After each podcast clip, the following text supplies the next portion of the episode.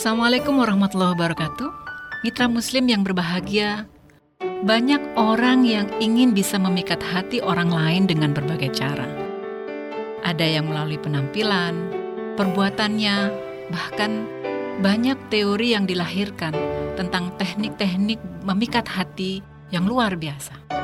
Hal ini karena sebagian besar hati apabila telah direnggut, maka apa pun akan diberikan. Contohnya, berapa banyak pasien yang fanatik dengan dokter yang memeriksanya hanya karena hatinya memutuskan, ini nih dokter terbaik saya.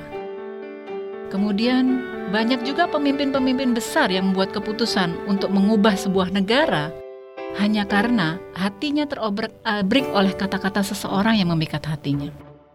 Betapa banyak pejuang-pejuang perang yang militan yang rela mati karena hatinya tertambat pada sang pemimpin yang dicintainya karena kata-katanya. Ya, mereka berbicara dengan hati.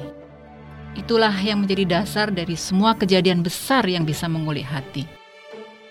Berbicara tentang hati itu sederhana. Hanya ada dua cara yang akan saya bagikan hari ini. Pertama, carilah hal-hal yang bisa membuat seseorang tergerak hatinya. Dan yang kedua, ungkapkan hal-hal tersebut dengan bicara. Beranilah untuk berbicara, jangan simpan di hati. Sampaikan dengan tutur kata yang berurutan supaya tidak terjadi miscommunication. Bicaralah dengan lembut, berirama dan penuh makna. Kemudian berlatihlah mulai dari orang-orang terdekat. Misalnya ketika kita melihat anak kita berbuat negatif, cobalah untuk mengulik hatinya dengan dua cara tersebut. Aplikasikan cara ini. Carilah hal-hal yang bisa diungkapkan yang bisa menggerakkan hatinya. Kemudian sampaikan kepadanya cara menyampaikannya dengan lebih tegas, lebih berani, sistematis, dan berpengaruh. Insya Allah, anak akan menyerahkan hatinya kepada kita.